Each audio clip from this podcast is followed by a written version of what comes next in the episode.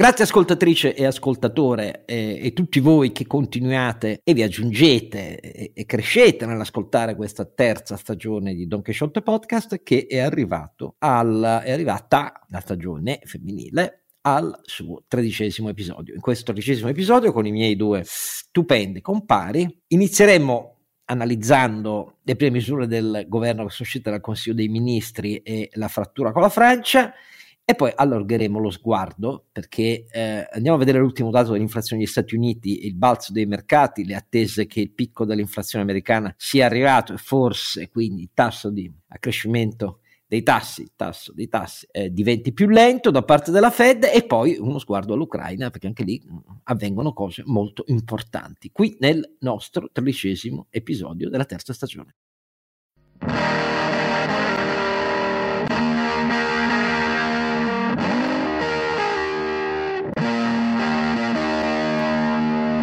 Don Chisciotte è sempre Oscar Giannino e con lui ci sono sempre eh, i suoi due bastoni della eh, inutile vecchiaia, che speriamo non sia troppo protratta, ma insomma io vorrei vederla finita abbastanza presto, però ho i due bimbi piccoli. E quindi... Perché vuoi tornare? No, io i due bimbi piccoli li affiderò ai miei due compagni, questo è il punto. Ma detto tutto questo, fatta questa spregiudicata affermazione, già ci sento una risata dicendo no, io ho le figlie grandi, non voglio più altri no, bambini no, e no, così via. Ma dare dei bambini a Barba Blu non mi sembra oh, l'ideale, stai scherzando, eh. Invece così crescono temprati. Però avete già sentito la voce del compare del fare, fa anche rima, eh, e cioè il nostro Sancho Panza. Renato Cifarelli, come al solito vi ricordiamo don chisciotte podcast punto it, lì trovate tutti gli episodi, trovate tutti i link, se volete riascoltare qualcosa di vecchio è il posto giusto per andarselo a cercare, eh, perché Beh. ogni tanto magari c'è qualcuno che vi dice ma avevate fatto una cosa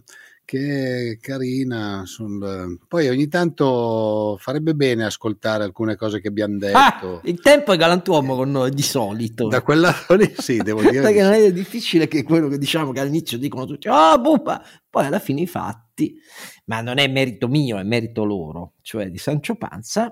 Ma no, non, è, non di... è merito di nessuno, è merito di quelli che cercano di guardare con, con sguardo disincantato quello che succede o succederà. Quello che succede, succederà. Mentre invece molto spesso, tu sai meglio di me, eh, si guarda visto con un mestiere che hai sempre fatto, ci che... sono lenti ideologiche e di short termismo, tutti accusano i mercati di short termismo, ma lo short termismo, cioè lo sguardo a breve della politica e degli affari pubblici, del dibattito pubblico italiano, è pazzesco. Oltre ovviamente alla lente invece lungimirante verso il futuro di eh, Sancho Panza, c'è quella poi penetrantissima del verso tutta protesa al futuro, c'è il telescopio proprio. È altro che una roba che stiamo parlando di quelli ancora da realizzare e mandare in orbita per come è capace di analizzare, cioè quella del nostro ronzinante Carlo Alberto Carnevale Maffé, più interessato alla carota che al bastone, volendo dire, però se è necessario vale sempre bastone, noi siamo per il nudging, non siamo, non siamo repressivi statalisti panpenalisti, ecco, questo è ovviamente una differenza culturale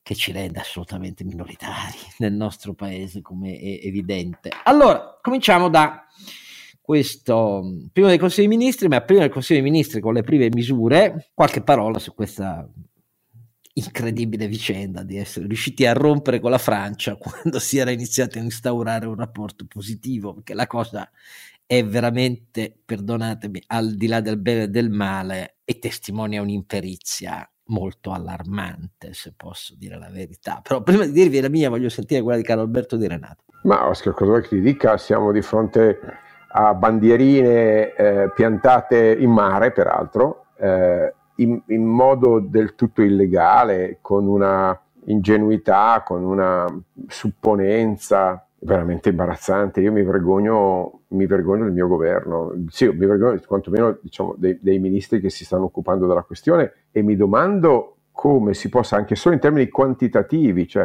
abbiamo milioni di profughi ucraini in mezza Europa, milioni, decine di milioni praticamente, e noi qui per centoquaranta disperati vogliamo fare un caso internazionale avendo torto. Noi abbiamo la percentuale di accoglimento di immigrati tra le più basse d'Europa e siamo qua a fare... E di richiedenti asilo. E di richied- Beh, per forza, i richiedenti asilo saranno anche richiedenti, ma mica sono scemi, ok? Quindi richiedono asilo nei posti che hanno la cultura dell'integrazione e dell'accoglienza, non la cultura del doganiere arcigno che dice no, scelgo io chi scende, scelgo io chi ributtare in mare. Eh, Oscar, che vuoi che ti dica? Devo dire, avevamo bisogno di tutto meno che di un'altra dimostrazione di incapacità, inadeguatezza, stupidità, autolesionismo di questa banda di impreparati che abbiamo purtroppo mandato al governo. Giudizio radicale, totalmente negativo. Ah, no, non è, non, è, non è mio, cioè è il giudizio di, di tutta Europa. Come si fa a fare queste cose?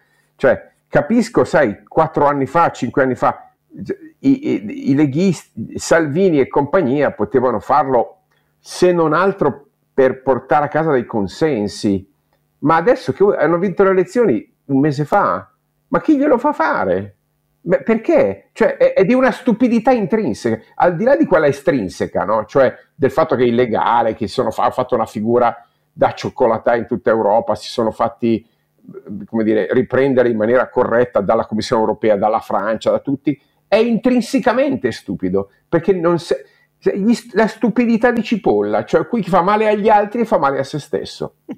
Allora, Renato. Beh, eh, mi sembra che a furia di voler piantare bandierine, la bandierina se la siano piantata su un piede, eh, nel senso che, eh, allora, io capisco la smania di quelli che hanno perso le elezioni all'interno di quelli che hanno vinto, di cercare di riappropriarsi di certi temi, però, eh, secondo me, quando tu arrivi al, al governo, cioè normalmente quando tu arrivi in un posto nuovo, cerchi di stare un po', dalle nostre parti si dice schiscio, cioè cerchi di stare un po' tranquillo, ascolti, guardi, vedi, fai. Questi invece, soprattutto direi Salvini, si sono fatti prendere dalla smania di piantare bandierine, far vedere che non è vero, che lui ha perso e che è lui che comanda, tutte queste cose qua, causando casini inenarrabili.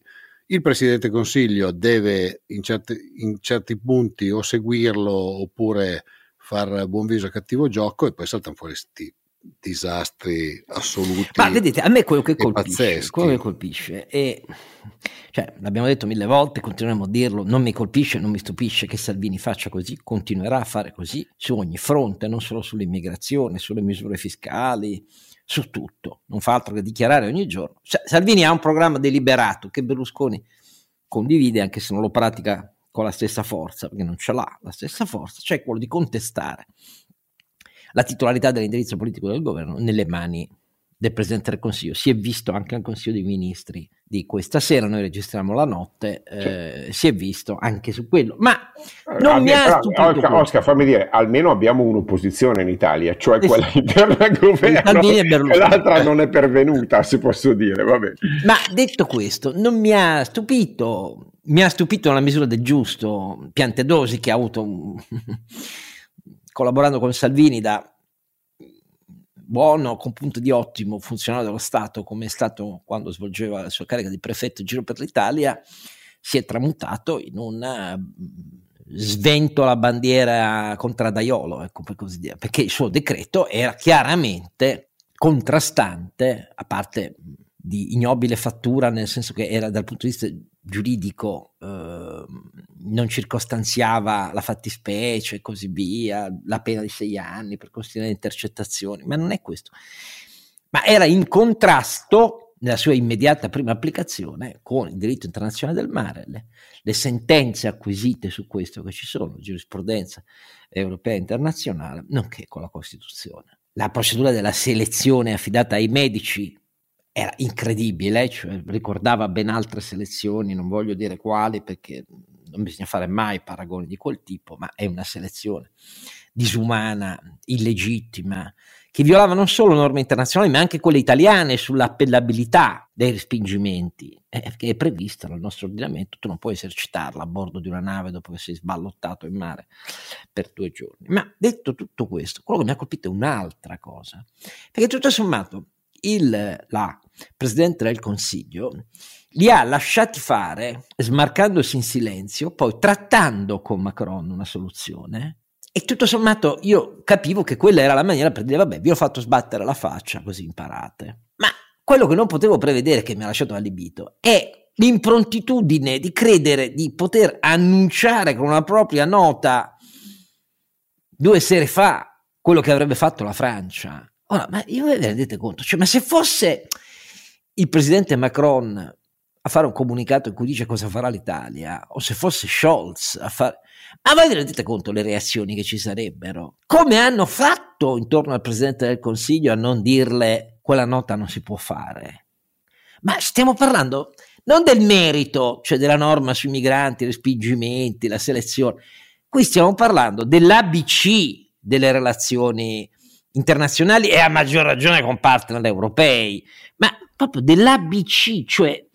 E quella nota non poteva che generare quello che ha generato, cioè Macron che ha detto adesso ve ne andate a quel paese, e i componenti del governo di Macron che hanno ribadito al ministro dell'interno e così via, la pagherete su tutti i fronti, parte l'appello, nessun paese europeo prende i migranti italiani, loro ne devono prendere tremilacinquecento oltre a quelli eh, della nave in questione, che ovviamente a questo punto non faranno più, e va a mare, per così dire, per una vicenda di questo tipo qua tutto il rapporto che secondo me opportunamente Giorgia Meloni aveva tentato di instaurare con Macron rispetto al muro che c'è nei confronti dei tedeschi, con tutto quello che bolle in Europa, il patto di stabilità, l'aggiornamento del P N R R, eccetera, eccetera, eccetera, tutto buttato a mare. E in più, di fronte a quello che avviene come reazione, tutti i ministri del governo iniziano a dichiarare, gonfiando le gote del nazionalismo, e i giornali di destra, che sono più oltranzisti della Meloni, che dicono eh, adesso dovremo farla pagare ai francesi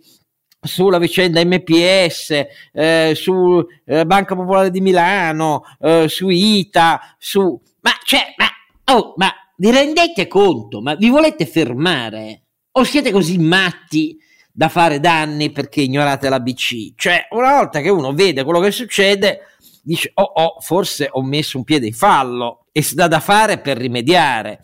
Quindi questa vicenda è allarmante, perché il livello di improntitudine aggrava la nefandezza della norma in sé e della sua applicazione. Quindi non so che dirvi, ma il precedente è molto brutto, ecco. Molto brutto, perché mi fa più paura l'improntitudine e l'ignoranza di quanto non mi faccia purtroppo paura, perché da anni la constatiamo, l'incredibile eh, estremismo antiumanitario del nazionalismo sciovinista di Salvini e della sua banda. Però è andata così, e si è vista anche nel Consiglio dei Ministri, nel Consiglio dei Ministri tra le misure assunte, alcune secondo me Eh, al di là dei nove miliardi utilizzati ovviamente di avanzo lasciato di extragettito da Draghi eh, per l'energia, per la conferma delle misure, l'aggiunta di qualche misura positiva nuova, quella sulle trivellazioni, per me è positiva, ehm, nonché la gas release da parte del G S E sulle quote che verranno a prezzo calmierato per le imprese dell'estrazione aggiuntiva di gas nazionale. Secondo me è molto positivo anche, ho visto una reazione del presidente di Confindustria che non mi spiego, ma vabbè, però per me, parlo a titolo personale, è positivo l'innalzamento fino a tremila euro dei benefit imprese ai loro lavoratori eh, in materia di welfare sussidiario, eh, è una moltiplicazione, eravamo arrivati a seicento euro, tremila euro, welfare sussidiario ci vuole. Poi un conto è dire che non, le piccole imprese oggi non hanno margini per farlo, altro conto è dire che è una misura sbagliata, è una misura utilissima e opportunissima secondo me. E, e poi arriviamo alla cosa che invece non ho capito. Avevo salutato con piacere l'abbassamento del superbonus centodieci per cento al novanta per cento, poi vedo che dal Consiglio dei Ministri, se si è capito bene, domani ne avremo conferma perché la conferenza stampa di illustrazione è stata spostata a domani mattina, però ho visto che gli annunci sono che però per le villette e i condomini il centodieci per cento resta fino a fine marzo. Beh, allora direi non aver capito niente. C'è sarà un bellissimo articolo di eh, Carlo Stagnaro su questo argomento, che spiegava i tre motivi fondamentali per cui il superbonus centodieci per cento è sbagliato. Primo, ha avuto un impatto di contenimento dell'emissione dell'energia che doveva essere il fine prioritario, limitatissimo, e lo testimoniano tutti gli studi e le analisi Banca d'Italia in poi eh, fino a questo momento. Secondo, il centodieci per cento non c'è in nessun paese avanzato ed è un invito all'azzardo morale, come puntualmente eh, è avvenuto, è anche regressivo oltretutto, certamente, come tutte le misure standard eh, E, e, e non misurate, e oltretutto sessanta miliardi di finanza pubblica impegnata in questo modo qua e con questi effetti qua. sessanta miliardi, cioè tutto quello che abbiamo speso nel duemilaventidue eh, per l'impatto della bolletta, cioè stiamo parlando di un errore clamoroso. Se si tratta di correggerlo io batto le mani, se si tratta di correggerlo però andando avanti eh, per altri eh, quattro mesi e mezzo eh, per le villette ovviamente, constituency elettorale, chi l'ha chiesto? Ovviamente avevano protestato contro l'abbassamento al novanta per cento Salvini e Forza Italia, dicendo ma cos'è sta misura? Tu non ne hai mica parlato con noi, non c'hai l'ok, quindi la devi modificare. Ci disiamo, come vedete. Eh, quindi quando in legge di bilancio arriveremo su pensioni e fisco, voglio proprio vedere come si regge la NADEF eh, di questo governo. Magari mi sbaglio, però io penso che già da questo primo Consiglio dei Ministri di misure concrete si è vista la conferma del disastro interno che c'è in questa contestazione permanente, perché poi come fa a dire no? Dovrà dire dei sì, eh, però se i sì cominciano, eh, poi una volta che cominciano si fin- non finiscono più. Non so come la pensate voi due. Ma sai Oscar, eh, le decisioni sono molto in linea col pacchetto già definito da Mario Draghi e dal suo governo, non, non ci sono grosse novità, le linee di intervento sulla energia non si distaccano da quella logica, quindi eh, se volete appunto eh, aiuti, crediti d'imposta, cartolarizzazione, dilazione di pagamento, no, non c'è un ecco su, sulla dilazione bisogna vedere come è scritta la norma, cioè sulla rateizzazione per le imprese, perché se è scritta come era il testo circolato c'è un grande rischio, perché siccome non era, il testo che è circolato non prevedeva la rateizzazione per le imprese eh, con banche che fanno l'anticipo e garanzia statale alle banche, no, prevedeva una rateizzazione direttamente fatta dalle imprese, concessa dal, dagli utility che gli dà l'energia. In questo caso significa mettere mm, tutte le piccole e medie eh, ma, utility saltare, italiane esatto. Esatto. Saltare le, le, per aria, le, sicuramente per aria, perché è prevista una garanzia SACE, però la garanzia SACE a quel punto si dà all'impresa, è, è, tutto, eh. sbag- è tutto sbagliato se è così. Io devo dire, il governo è stato avvisato per tempo, che per come l'avevano scritta significa non capire niente. I tedeschi hanno cominciato da marzo a proteggere le utilities, poi sono arrivati a sostegno alle famiglie alle... vediamo, vediamo, vediamo. Io... Io mi limito a dire vediamo, ecco tutto qui. Mm, sì, sì, vabbè, vediamo. Eh, la cosa positiva, eh, l'hai già accennata, è il tema dei fringe benefit eh, che apre lo scenario assurdo, no? Di quei limiti di seicento euro di premi esentasse concessi ai dipendenti, lo porta a tremila euro, che è una cifra un po' più congrua. Mi sarebbe piaciuto averla molto più alta, eh, perché lì dentro c'è veramente lo spazio per le imprese migliori eh, per eh, lavorare sui, sui dipendenti, su interventi eh, non, non salariali eh, eh, o comunque insomma di welfare aziendale di varia natura. E il tema del welfare aziendale, magari se ti va chiedo anche a, a Renato, a me piacerebbe parlarne perché è, è un pezzo Del, dell'evoluzione dei rapporti industriali tra, tra aziende. Ma poi è obbligato in Italia col bilancio che abbiamo per di più e i deficit che eh, abbiamo. Esatto, esatto. È obbligato dal bilancio, ma dal mio punto di vista è obbligato dalla logica. Eh, esatto. per, perché uno Stato che che centralizza le scelte di welfare nella politica è uno Stato servile, per citare Minogue, no? Quindi alla fine è uno Stato in cui le prebende, i clientes, i bonus proliferano, mentre portare lo spazio defiscalizzato dei fringe benefit a livello aziendale è, eh, port- è un principio, se volete, appunto di responsabilizzazione, di, eh, di avvicinamento tra gli attori e la responsabilità, è un principio di Di sussidiarietà, di, di sussidiarietà sicuramente eh, diciamo di, di natura economica e, ed, ed è un modo per responsabilizzare, per far crescere le imprese. È vero che le piccole e medie sano non... principio sturziano, ecco. Sì, ma, ma educa le imprese ad avere un rapporto moderno e, futu- e, e orientato al futuro con i propri dipendenti. Se penso a che cosa devono fare le imprese per attirare i ragazzi di domani, se vedo come escono i miei ragazzi dall'università e vedo che cosa chiedono alle imprese, la, veramente la prima cosa che chiedono è che teoria hai delle remunerazioni e, e, e del modello organizzativo. Non è il salario come valore assoluto, no? Ma la costruzione, la struttura dei, eh, della remunerazione complessiva, monetaria e non monetaria, che oggi è richiesta dai giovani. Quindi questa cosa qui quantomeno lascia lo spazio fiscale per, per farlo. Ecco, è proprio l'inizio, però fammelo salutare come una, una, una cosa di grandissima importanza e, e, e tutta da studiare.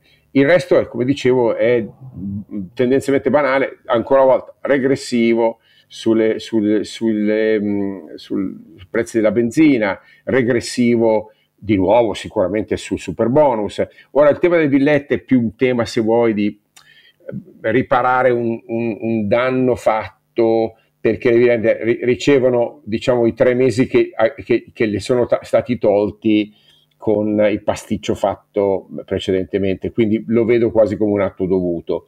Di fatto portarlo al novanta per cento dal centodieci quantomeno introduce una piccola soglia di contrasto di interessi, è il livello che ha la Francia, tanto per capire. La cosa che mi stupisce ancora è che non, non sono stati introdotti meccanismi di misura del, della finalità di tutto questo. La finalità di tutto questo, dichiarata e ufficiale, è riduzione dell'impatto ambientale.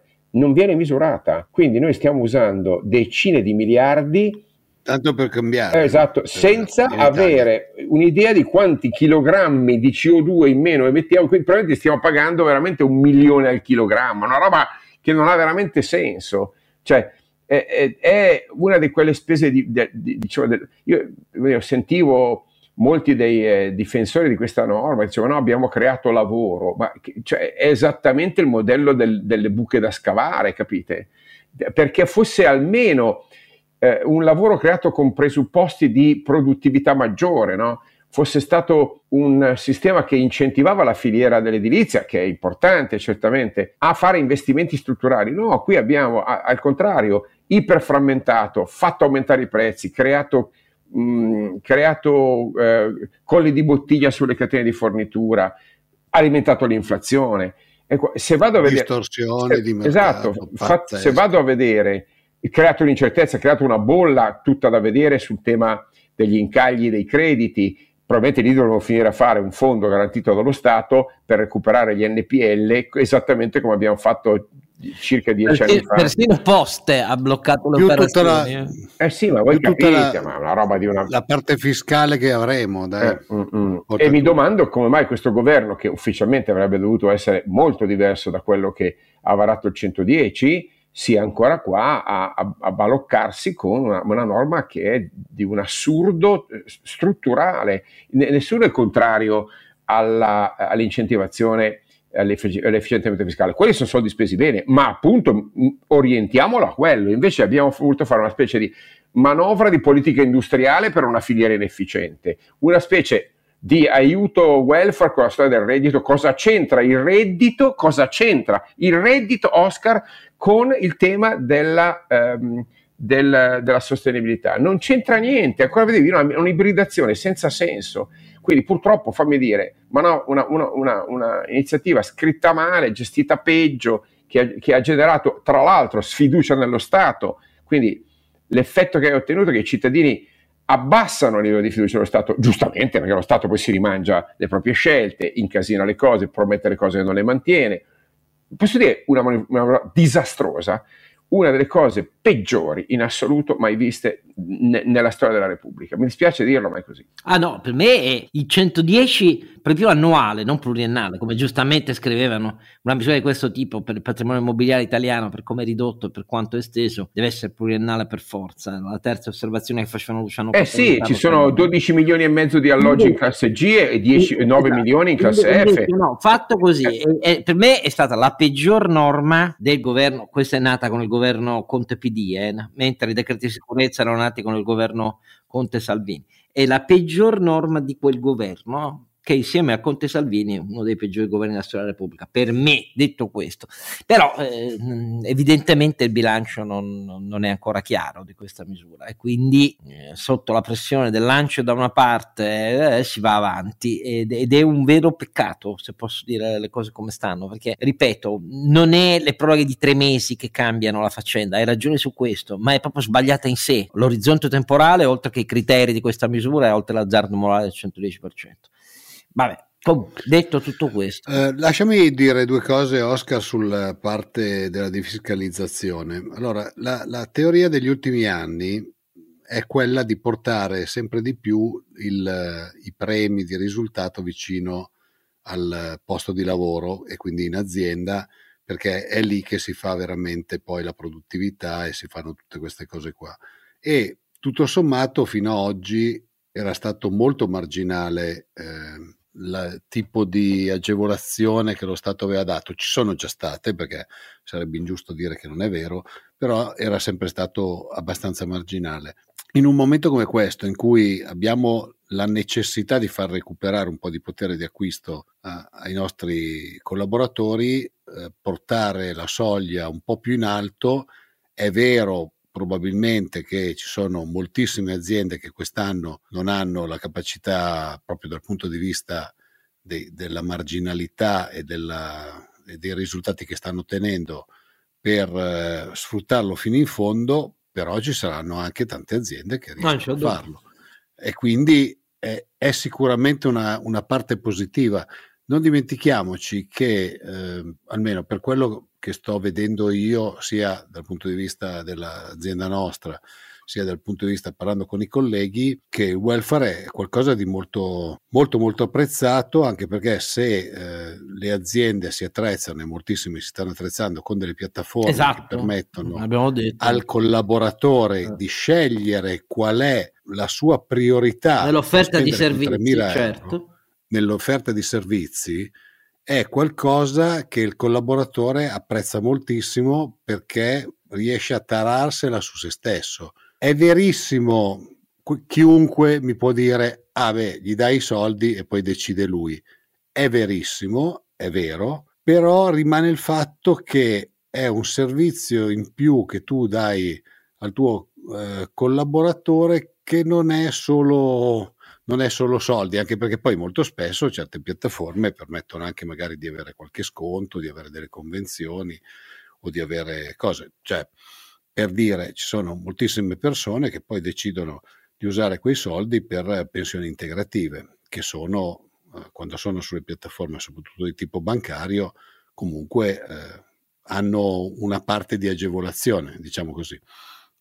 Quindi da quel punto di vista, questo secondo me è un passaggio molto importante, che noi come imprenditori dovremo cercare di sfruttare, di utilizzare sempre di più. Cioè, il mio, io sono molto, molto contento di una cosa di questo genere, spero che gli imprenditori la capiscano. Eh, mi spiace moltissimo naturalmente per chi lavora in aziende che sono in crisi e quindi magari avrà, non avrà l'occasione e la possibilità di sfruttare tutto quell'importo, però cerchiamo di essere positivi.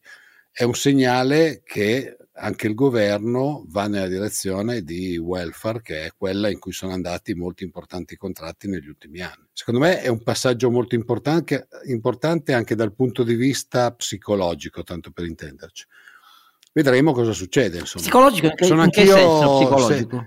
Se, se, in che senso? È perché... perché Eh, come diceva Carlo Alberto, sta un po' cambiando quello che era la concezione di eh, cosa ti dà in cambio l'azienda ah, ecco, del ecco, tuo sì, lavoro. Sì, ho capito. No?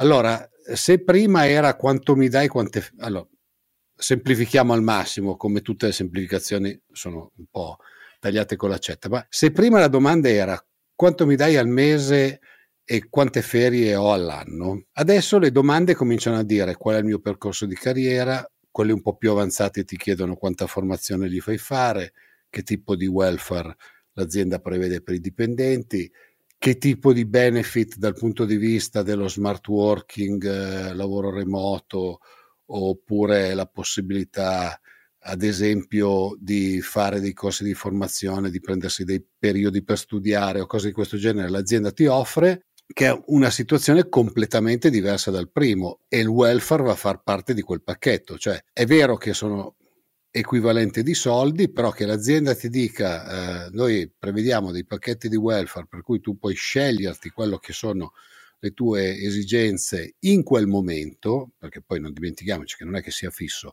cioè tu in quel momento decidi di comprare i libri per i figli piuttosto che un abbonamento in palestra, a seconda di quello che è la tua necessità, prevede per tutti e due un cambio psicologico, è questo che intendevo, insomma. Ah, poi, non so se adesso no, no, no, no, adesso ti sei spiegato, è un, è un contributo a una costruzione che è reciproca da ambe le parti del tavolo, cioè tra imprese e sindacati di una diversa concezione della remunerazione del lavoro e quindi delle relazioni industriali. No, no, ma io sono completamente d'accordo con questo. No, scusami, non avevo capito perché mi interessava il termine che avevi scelto, psicologico, però è, è, è nel rapporto reciproco delle relazioni industriali. Sì, sì.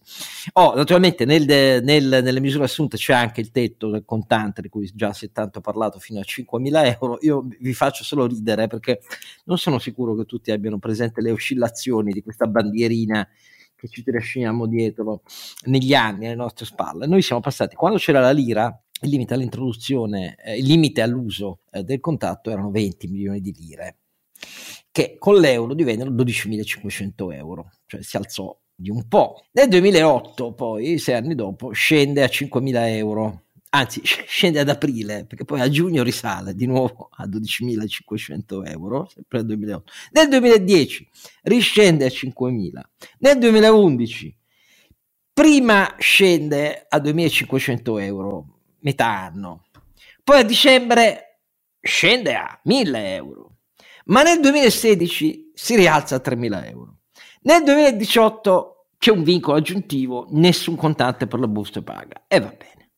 Poi nel duemilaventi duemila euro, però a fine del duemilaventi riscende mille euro con la legge di bilancio per l'anno dopo. Poi decreto mille proroghe, sempre il trentuno di dicembre di quell'anno, quindi in quell'anno cambia tre volte, duemila euro, di nuovo raddoppia con mille proroghe. E quindi dice no, la riduzione mille euro lo vedremo nelle annualità successive, però... però mille euro resterà comunque per i pagamenti con gli F ventiquattro e, e verso la P A. Cioè questo è il, il va e vieni che a me fa molto ridere, perché è evidente che questa è una misura simbolo, al di là degli effetti, al di là degli effetti, questo è un feticcio. No, non mi sembra che abbia molto rallentato l'attività criminale. No, però, eh, vabbè, però eh, siamo così, adesso cinquemila, vediamo quanto dura, perché eh, ci, sare- ci dovremmo essere abituati a vedere che questa cifra oscilla, eh, sembrano veramente le scale Richter del, della sismologia. Vabbè, comunque. Allora, un secondo di respiro e poi ricominciamo da inflazione americana, Fed, esplosione dei mercati, in uh, assoluta felicità. Si sono svolte le elezioni del midterm, ma i mercati hanno reagito soprattutto per l'inflazione americana. Le elezioni del midterm, detta in due parole, secondo me vanno uh, salutate, anche se non sappiamo, non sapremo ancora per giorni il Senato a chi andrà. Il problema è che la maggioranza alla Camera dei Repubblicani eh, c'è, ma non c'è l'ondata, e bisogna vedere a quanto si ferma sopra la soglia dei duemilaundici. Eh, il Senato è ancora aperto, perché comunque c'è uno Stato che andrà al ballottaggio e, e ce n'è un altro ancora che non è chiuso, e, e per il momento era in sostanziale parità, ma anche lì lo sfondamento non c'è stato. Uh, molti dei candidati di punta trampiani non ce l'hanno fatta. È vero che alla Camera entrano molti repubblicani negazionisti del, della vittoria di Biden e che sono stati o muti o addirittura mh, eh, con Trump rispetto all'assalto al congresso che si svolse il sei gennaio dell'anno successivo, due mesi dopo le elezioni, con la vittoria di Biden. Ma è vero che il Partito Repubblicano esce a pezzi, a pezzi, perché la vittoria di Ron DeSantis in, in, in Florida, ehm, cioè il candidato più odiato da Trump in vista delle prossime presidenziali, che Trump ha minacciato personalmente di rivelazioni che neanche sua moglie eh, potrebbe tollerare, la moglie di DeSantis, come è ovvio, questo è lo stile di Trump. Beh, è una vittoria tale che eh, essendo Ron DeSantis tutt'altro che uno stinco di santo, uno che anche lui dice che c'è una missione per conto di Dio, un trampiano ripulito per così dire, che ha capito che non bisogna essere estremisti come Trump, però pone ai repubblicani un problema serissimo, e comunque la grande spallata non c'è stata, comunque finisca, ecco, sta faccenda, perché il fattore Obama ha contato, perché l'aborto, la sentenza della Corte Suprema ha contato tantissimo, basta vedere i molti referendum locali su questo argomento qua, con i repubblicani imbarazzati quasi sempre a cavalcare davvero l'ala estremista di dire niente aborto. Eh, e quindi tutto sommato una cosa secondo me positiva anche per la politica internazionale, l'Ucraina e così via. Ma detto tutto questo, la grande novità è stata rappresentata dal fatto che in realtà le attese di inflazione americane erano sette virgola nove, il dato è sette virgola sette, eh, non è che sia sconsideratamente più basso, però è la tendenza a scendere, picco alle spalle. Tutti i mercati finanziari guardano alla Fed e dicono: beh, adesso ci andrai più lenta, esplosione del Dow Jones e del Nasdaq come non si vedeva da mesi. Che dice Carlo Alberto? Che potenza di due decimi di, eh, di, di proiezione, quindi stiamo parlando di nulla, siamo sotto, sotto la soglia di errore statistico, però ti dimostra che eh, i mercati non esistono, perché nel momento in cui il prezzo lo fa la attesa del possibile rallentamento della salita dei tassi, vuol dire che siamo agli antipodi dei fondamentali. Ciò detto, ci sono una serie di spiegazioni anche tecniche, cioè un bel pezzo del Nasdaq, quasi il cinquanta per cento è fatto da sei stocks, eh, che sono poi gli oligopolisti del settore digitale, che vi- viaggiano a multipli molto elevati, viaggiavano poi prima della ricorrezione, a multipli molto elevati, chiaramente anche un po' meno di inflazione e un po' meno di tassi, scontato su multipli che sono arrivati a venti volte il price earning, è chiaro che l'effetto poi si senta riportato A, a valore attuale, quindi c'è una, c'è una, una ragione tecnica del, della estrema sensibilità di, di alcuni pezzi del, del um, mercato americano. Però io posso dire una cosa: quando eh, i mercati praticamente replicano l'andamento della politica monetaria, eh, non, non, non possiamo chiamare mercato, stiamo parlando di una manipolazione strutturale. Oscar, io sono veramente un po' sconvolto da tutto questo, sia nel bene che nel male, cioè il prezzo lo fa la Fed, il prezzo degli asset pubblici lo decide la banca centrale, e, e non so se a te piace quel capitalismo, a me non piace, Oscar. Io a questo punto la, la, la mia opinione, cioè è, la mia opinione è che si debba ritornare a guardare con attenzione ai mercati privati, che non hanno un, un mark to market, o quantomeno non ce l'hanno in maniera immediatamente così automatica, e che hanno il tempo di guardare a, a orizzonti temporali slegati dall'ipertatticismo di, appunto, di due decimi di correzione delle attese di inflazione. Capisci l'assurdità? Okay? Ciò detto, è chiaro che se l'aspettavano, tutti aspettavamo alla fine eh, del, del, del, della salita, quindi diciamo lo scollinamento dell'inflazione, e, eh, e tutti a questo punto hanno comprato, no, buy the dip, come dicono gli americani, hanno comprato la valle, sapendo che ovviamente adesso è ragionevole un recupero, no? Poi dopo un rimbalzo di questo genere è una roba storica, eh, però eh, an- anche in questo caso stiamo parlando di un movimento di mercato che non ha basi economiche fondamentali, ma che è una reazione emotiva a una molla carica. Eh, se, se, se, se dici questo è capitalismo che ti piace, no, no, questo capitalismo a me non piace, Oscar. A me piace il capitalismo in cui la, la politica monetaria fa il suo sacrosanto lavoro di garantire la stabilità finanziaria senza minarne le basi con politiche Eh, di eh, quantitative easing eccessivamente prolungate, volte a, a sussidiare il debito pubblico, e i mercati fanno la loro fondamentale azione di premiare i fondamentali e allocare correttamente il capitale. In entrambi i casi non ci sono le condizioni per dare questo giudizio. Renato, tu ci hai guadagnato. Per la serie... No, per... allora eh, lasciatemi fare come al solito l'uomo della strada. Per la serie cose un po' tecniche. Allora, quando Carlo Alberto parla di fondamentali e parla di tutte queste cose qua, perdonatemi, ma lo sapete che ogni tanto qualcuno ci dice che parliamo troppo complicato. Allora, fondamentali per un'azienda, cioè quindi la quotazione di un'azienda, quale dovrebbe essere? Dovrebbe essere quella di quanti utili farà l'azienda nel prossimo futuro attualizzati, vale a dire con il valore. Eh, viene fa- vengono fatti dei calcoli e-, e vengono attualizzati gli utili, che non è questo il caso, perché non è che la Apple probabilmente cambierà, eh, tanto per dire, quella che conta di più nel Nasdaq, visto che eh, Carlo Alberto citava il Nasdaq, cambierà per zero virgola due punti percentuali, oppure per i tassi, visto eh, la cassa che ha, cambierà i suoi risultati futuri, molto probabilmente. E quindi tutta questa cosa qua è una cosa che viene guidata da fondi, da chi ha i soldi per muovere i mercati in base a stamattina ci siamo svegliati, abbiamo visto che l'inflazione scende un po', probabilmente la Fed abbassa i tassi, ma l'effetto non può essere questo in un giorno.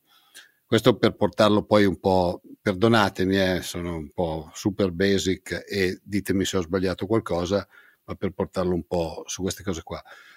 Dal mio punto di vista, il fatto che l'inflazione americana rallenti, eh, vorrei vedere poi, non ho avuto il tempo in questi giorni, sono un po' impegnato, non ho avuto il tempo di guardare, vorrei vedere da cosa deriva. Quindi, perché le componenti dell'inflazione sono parecchie, in America c'era una forte componente salariale, abbiamo visto che anche, se non sbaglio, nei, nei giorni scorsi sono aumentati ancora i numeri di posti di lavoro americani creati, e quindi secondo me la cosa più importante da vedere è andare a vedere come si stanno ve- muovendo le varie componenti. Dopodiché che le banche centrali siano in ritardo pazzesco rispetto a quello che è successo negli ultimi anni, mi sembra che Carlo Alberto l'abbia detto talmente tante volte che mi sembra di essere ripetitivo. Però correggetemi se ho detto delle stupidate, Oscar. No, che correggio? Io non correggo nessuno. Figurati, correggio voi due, siete voi due che dovete correggere me. no, no, no, no. No, sul su funzionamento dei mercati no, io posso no, chiedere dai, delle grandissime stupidate. No, figurati, neanche per l'idea. Però detto tutto questo, vedremo, poi io continuo a dire tutto questo poi per dire, guardate che poi la struttura dei tassi, i tassi sono arrivati al quattro e poco più per cento negli Stati Uniti. Non è sì, che a fronte di un'inflazione. Esatto, cioè stiamo parlando di una, di una cosa. Ammesso e non concesso che ti diano il cinque per cento, stai perdendo almeno tre punti. No, ma e, e comunque anche qui eh, Carlo Alberto ha giustamente parlato l'inversione dell'idea di come dovrebbero funzionare i mercati, però se uno ha un'idea, un tracciato plurisecolare addirittura dei tassi di interesse rispetto ai tassi di inflazione, noi stiamo vivendo da quasi vent'anni in una inversione del fatto che i tassi sono sempre stati superiori all'inflazione, non inferiori, però detto nella media ecco, del tracciato di duecento anni che abbiamo alle spalle, però evidentemente questa illusione del mondo nuovo in cui il denaro non costa niente, te lo tirano dietro e si bollano gli asset e si gonfiano, perdonatemi, le bolle eh, dei prezzi degli asset è una roba a cui i mercati finanziari erano molto molto, per così dire, affezionati, ecco. Però secondo me invece è meglio che cessi, a dire la verità, perché le distorsioni sono state infinite e adesso che finisce il cui si capisce che oltretutto ci rimettono anche le banche centrali, perché poi questo è, ho visto un paper di Daniel Gross molto divertente da questo punto di vista, perché chi ha inneggiato poi a questa nuova eh, il cui per sempre adesso dice ops, quando poi finisce però i mercati finanziari e le banche centrali hanno degli effetti eh, di perdita, ma guarda un po', eh, quando cessano le distorsioni, esatto, no? Anche qui. Cioè, chi la, ma chi l'avrebbe mai eh detto? No, ma il problema è che chi ha creduto che fosse la, la risposta alla stagnazione secolare, vecchia, altra tentazione che torna sempre a ogni grande crisi, toccata quella del ventinove, no? Il primo fu un economista che lo, lo fece di fronte alla crisi del ventinove, l'osservazione, stagnazione secolare, non ne usciremo più, eh, invece il mercato poi esce e come, quello reale, eh, non solo quello finanziario.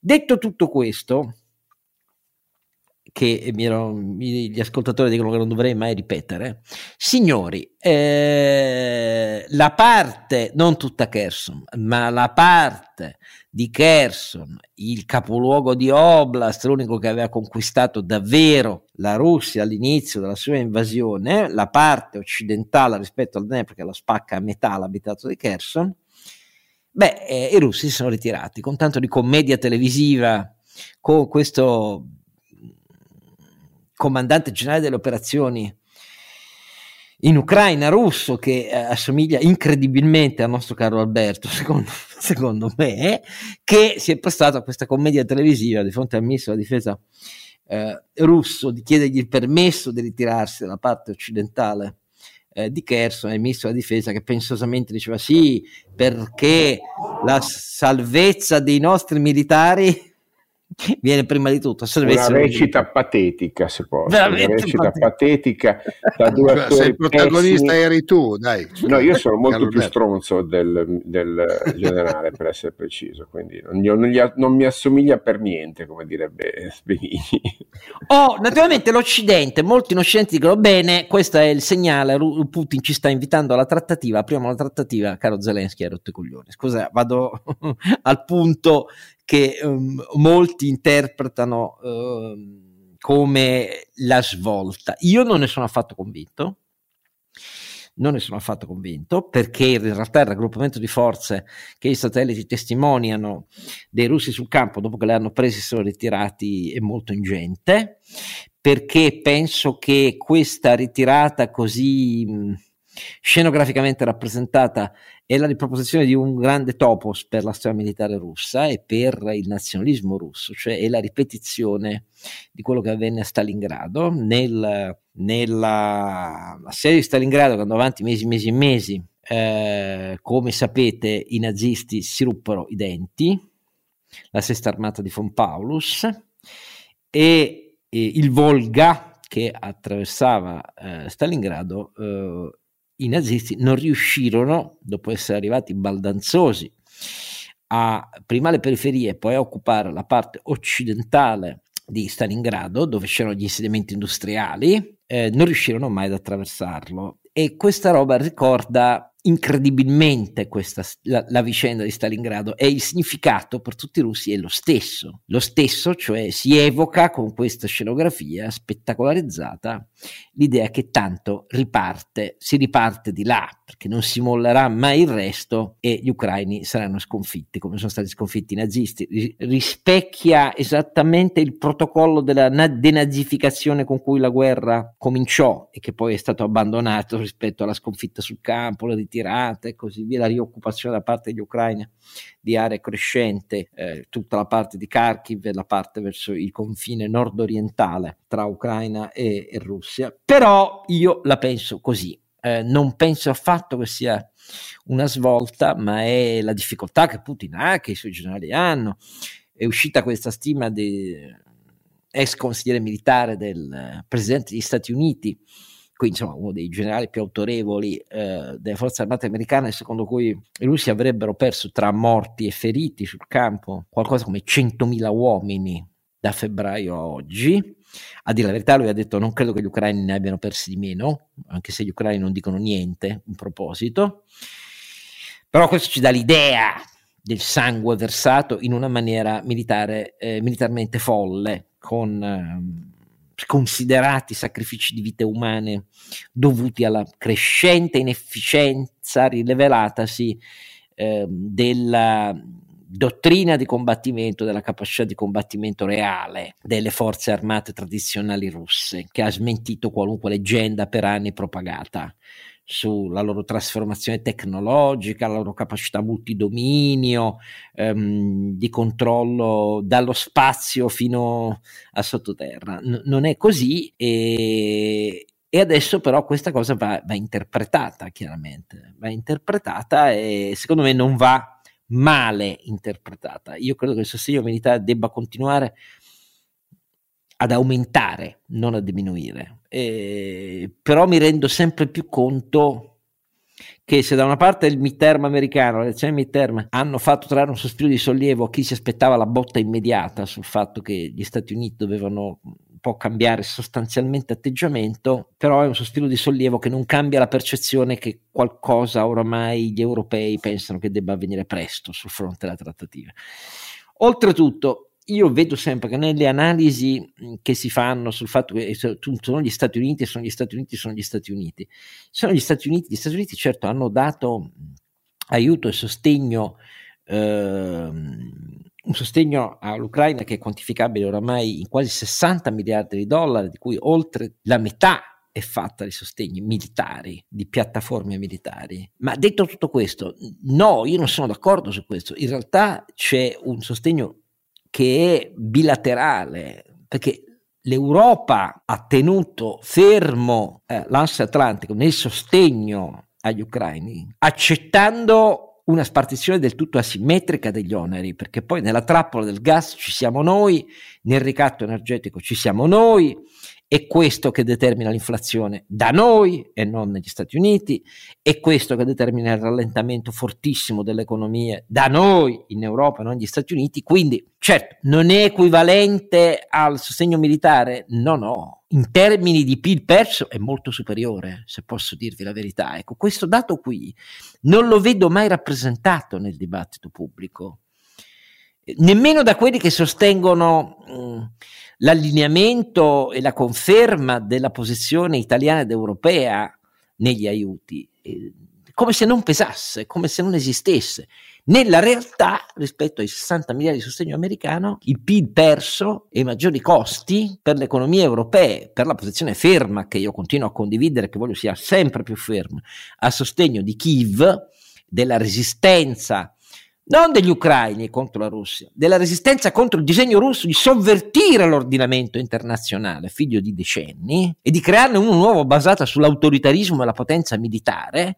Questo è il motivo per cui bisogna continuare, ma il prezzo per gli europei è di gran lunga superiore a quello americano con gli aiuti. Ecco, io questo volevo dire, perché mi sorprende incredibilmente che questa cosa non ci sia più. È vero che dirlo... uno dei motivi per cui non si dice in questi termini il bilancio del sostegno simmetrico Europa-Stati Uniti è che se lo si dice troppo, il timore di rafforzare chi fa il conte della situazione, che dopo aver per cinque volte votato le armi adesso fa come se non l'avesse mai fatto. Del resto è la stessa cosa che fa su ogni argomento Conte. Eh, però invece al contrario va fatto pesare, perché è, esprime la forza della solidarietà europea, il contributo essenziale che la scelta dell'Italia insieme alle altre paesi membri della NATO e dell'Unione Europea deve tenere fermo, perché questi sacrifici servano, mentre invece se ne vanno in malora se inizia una trattativa in cui i russi possono ricominciare dalla base quel che ha occupato il nostro, perché significa che lo rifaranno. Questo è ovvio. Allora, non so come la pensate voi anche in questo caso, parla a voi. Ma Oscar, eh, l'Europa non ha capito il suo ruolo in questa guerra, si è mossa eh, in modo eh, apparentemente coordinato a livello politico, ma parecchio scoordinato a livello tecnologico e militare, eh, e non ha capito sostanzialmente che eh, avrebbe comunque pagato un prezzo implicito, come correttamente hai detto tu, eh, nel non scegliere di voler pagare un prezzo esplicito. Eh, alla fine sarebbe costata meno all'Europa una scelta di supporto militare parallela e, e, e, e coordinata con quella degli Stati Uniti, secondo me. Eh, la verità è che forse non ce l'avevamo quei soldi e, e non avevamo quelle armi. Questa, non avevamo quelle armi. Eh, forse, forse la sostanza è quella, forse adesso... O, o, o se le avevamo non, non eravamo disponibili, perché non è vero che non le abbiamo, dai, cioè adesso la NATO non è proprio... Eh, con le pezze al, al, al deretano, però ehm, no, i governi europei, ma parte dei governi europei, non parlo della Polonia, che è quella che è l'eccezione tra tutti, però poi non hanno i soldi per rimpiazzarli se li diamo in proporzioni elevate. Cioè noi non abbiamo chissà quanti semoventi, corazzati, palmaria da dare, quindi ne abbiamo dati sei, eh, non palmaria, i, i, P, i P Z H mille, quelli tedeschi in altre parole, che sono i più avanzati semoventi di artiglieria che abbiamo per sistema optronico di tiro e così via, e, e del governo italiano poi i soldi per rimpiazzarli non ce l'ha, questo è il problema. Sì, ma non abbiamo dato niente di aviazione, abbiamo dato pochissimo di antiaereo, ah. abbiamo dato zero, quasi zero tank. Sì, è vero che insomma, non è facile saldare eh, i sistemi d'arma in un modello che è ancora ibridato e, e aveva e aveva e ha tuttora insomma eh, pesanti, come dire, eh, eredità del, del, delle tecnologie sovietiche. Però eh, dopo otto nove mesi di guerra, secondo me, lo, il tempo e lo spazio per un'integrazione accelerata della eh, Ucraina nel, nel sistemi NATO si doveva e si poteva trovare, Oscar. Io, il mio giudizio è questo strutturale, al di là dell'aspetto tattico, cioè una volta che dici ti invitiamo a far parte dell'Unione Europea, fai un piano coerente e strutturato di integrazione nel sistema NATO, poi puoi lasciare aperto il tema, aderisci, non aderisci, ma de facto creare le condizioni per un coordinamento militare strutturato, anche perché oggi, oggi l'Ucraina è, diciamo, mi sembra evidente, il miglior governo europeo, il miglior, il miglior esercito europeo, no? Mi sembra evidente in termini proprio di prove sul campo, no? eh, beh, per l'esperienza che si è creata, purtroppo, voglio dire, suo malgrado, ma, ehm, ma tenere testa al, alla, all'operazione eh, di Putin, insomma, pe- penso che sia da libri di storia, Oscar, sinceramente. Ah, eh, questo non c'è dubbio. Eh, eh, per cui, non so, mi sembra che l'Europa poteva eh, de facto adottare una politica industriale e, e, e, e diplomatica tale da ehm, acquistare eh, diciamo, l'esperienza ucraina in cambio di una condivisione delle piattaforme e dei sistemi d'arma. Qu- questo te lo dico, cioè, da, da inesperto, ma come intuizione di base, allarg- eh, facevi il mercato unico dei sistemi d'arma eh, europei, ti, be- ti portavi a casa una fetta molto importante di spese militari e di territorio di sperimentazione per i prossimi dieci anni, ragionevolmente, cosa che non ha, non ha tante alternative. No, la conferma di quello che dici tu, che l'Europa non, ha capi- non è che non ha capito all'inizio perché pensava che Putin regolava la faccenda in due settimane, perché questo pensava, ma continua a non capirlo anche oggi, e la dimostrazione è la totale rottura tra Francia e Germania nei progetti di collaborazione di difesa europea, da quelli proprio più importanti, tipo eh, la difesa antiaerea a lungo raggio, frattura radicale, che è una delle tante fratture radicali oramai tra Francia e Germania, perché c'è, c'è questo, c'è sul patto nuovo di stabilità, c'è sul commercio internazionale, c'è sulla risposta dall'Inflation Act degli Stati Uniti, cioè il Buy American, che in realtà in questo Biden è tale quale Trump e che mette molto in difficoltà, come ovvio, l'industria, l'industria europea. Gli, gli tedeschi se ne sono usciti dicendo: ma perché non riprendiamo le trattative del T T I P, che come sapete eh, andò a quel paese, perché poi Trump disse no, ma anche molti europei non erano molto d'accordo, e i francesi hanno detto: ma che cazzo state, state scherzando, neanche a dirlo. Ecco. E sulla difesa la rottura è totale. Io vi ricordo che su ehm, i caccia di quinta generazione eh, non c'è un'intesa europea. Noi lavoriamo su un progetto britannico, eh, il Tempest, eh, e i franco-tedeschi lavorano su altre ipotesi, eh, un tank, il progetto di un tank avanzato europeo vero e proprio non c'è. Ci sono Due, le due maggiori aziende eh, di armi con esperienza in blindati e, e corazzati, che hanno due loro prototipi che propongono molto avanzati. Uno di questi, il Panther, è molto avanzato davvero, ma un vero e proprio progetto europeo non c'è. Noi nel frattempo rifinanziamo l'aggiornamento tecnologico degli antiquatissimi tecnologie anni settanta Ariete che abbiamo, e così via. Cioè l'Europa continua a non capirlo, quello che dici tu, Carlo Alberto, purtroppo. Purtroppo la grandezza di Giuseppe Bono, che è appena scomparso dopo decenni alla guida di Fincantieri italiani, in anni in cui la cantieristica civile e militare, soprattutto quella militare ma anche civile, a livello globale è vissuta di fusioni, joint, enormi accordi che sembravano tagliare fuori l'Italia. Giuseppe Bono ha saputo navigare in quei mari tempestosi con la tempra di un vecchio manager delle partecipazioni statali prima che diventassero greppia dei partiti, salvaguardando una capacità industriale e cantieristica di sistemi navali, militari, oltre che civili, grandi navi da crociera e così via, ma perché è stato lungimirante e straordinario lui. Ma in Europa, pensa solo a quello che è successo, i, i vai e vieni eh, per i progetti italo-francesi nella cantieristica, con i cantieri del nord francesi e così via, e Fincantieri. Anche lì sembra l'eterna riedizione di questa cosa che stiamo rivivendo con, tra Meloni e Macron, cioè incapacità di ragionare su un vero procurement europeo centralizzato nei progetti avanzati delle tecnologie di punta, la sensoristica, i sistemi aeronavali, ehm, i sistemi antiaerei, i sistemi antimissile, compresi quelli balistici e così via. Niente, noi continuiamo ad avere le bandierine, e purtroppo neanche l'esperienza ucraina ci è servito. Questo è veramente tragico da un certo punto di vista, per chi come noi una... ha una certa idea d'Europa, ecco. No, conta di più tutelare ognuno le proprie micro o macro, nel caso tedesco macro, ma poi per il resto micro eccellenze, ecco, questo è il punto. Eh, posso farti una battuta, Oscar, un po' cattiva magari nei confronti dei miei colleghi?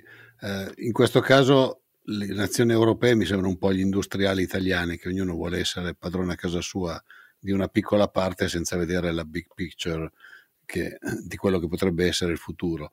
E questo è abbastanza grave, perché se noi continuiamo ad andare avanti con un'Europa che guarda il suo giardino, nella quale ogni nazione guarda il suo giardinetto, diventa difficilissimo competere con gli Stati Uniti eh. o con la Cina. Ah, non, non ci mancherebbe altro, sono completamente d'accordo. Comunque, anche perché queste, queste cose qua poi incidono su tutta la filiera, perché non dimentichiamoci che i, i due driver della ricerca e sviluppo più grandi che ci sono da sempre nel mondo sono militare e medicina, che hanno ricadute enormi sul, anche sull'industria. Se noi non riusciamo a sviluppare dei sistemi integrati militari eh, a livello europeo, non avremo le ricadute tecnologiche che ci servono sull'industria europea. Come hai ragione.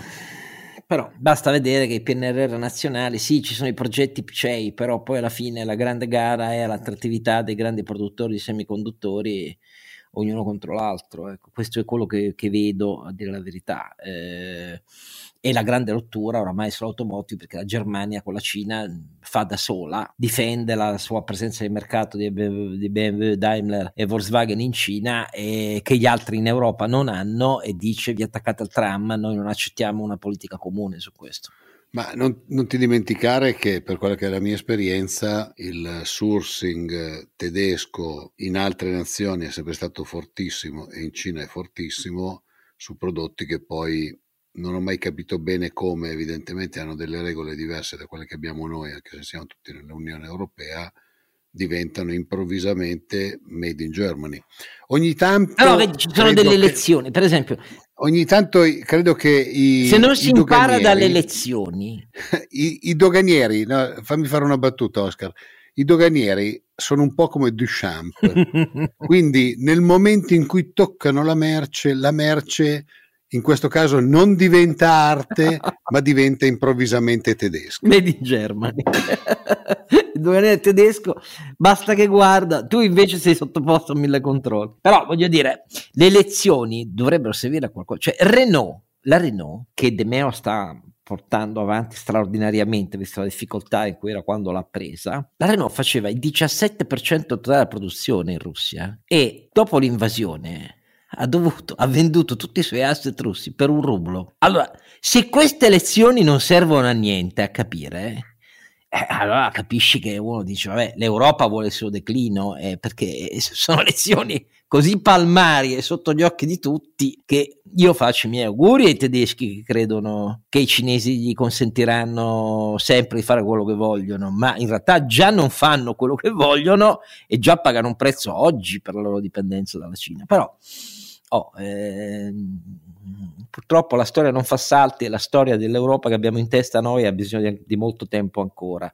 Mi chiedo di quali altre tragedie, però, perché più forti di quelle che stiamo vivendo dopo la pandemia e, e dopo l'invasione russa è difficile immaginarne davvero di più serie, di fronte a cui bisogna trarre dei bilanci sugli errori fatti in tanti anni, eh, ma invece vedo che qui non è solo una colpa italiana, eh? L'Italia è un partner minore in queste partite. Eh, qui il problema è Francia e Germania, e oggi come oggi, soprattutto la Germania, perché la Francia con Macron si è convertita a eccellenze, sì francesi, ma a progetti europei. Eh, la Germania no, questo è il punto, assolutamente no, e risolutamente no.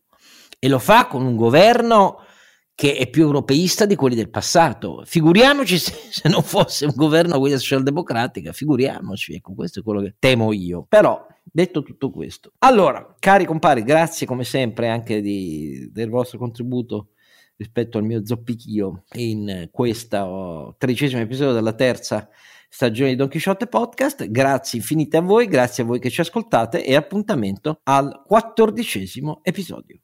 Don Chisciotte è un podcast autoprodotto da Oscar Giannino, Carlo Alberto Carnevale Maffé e Renato Cifarelli, in collaborazione con m d e audio punto com. Post-produzione di Daniele Adamo. Per la pubblicità scrivete a info at donchisciottepodcast punto it. Sigla e musica originale incisa dalla famiglia Bonfiglio. L'autore è Michele Novaro. Copertina di Simone Angelo Ferri. E non ci sono autori perché andiamo rigorosamente a braccio, mentre le uscite sono regolari nella loro irregolarità.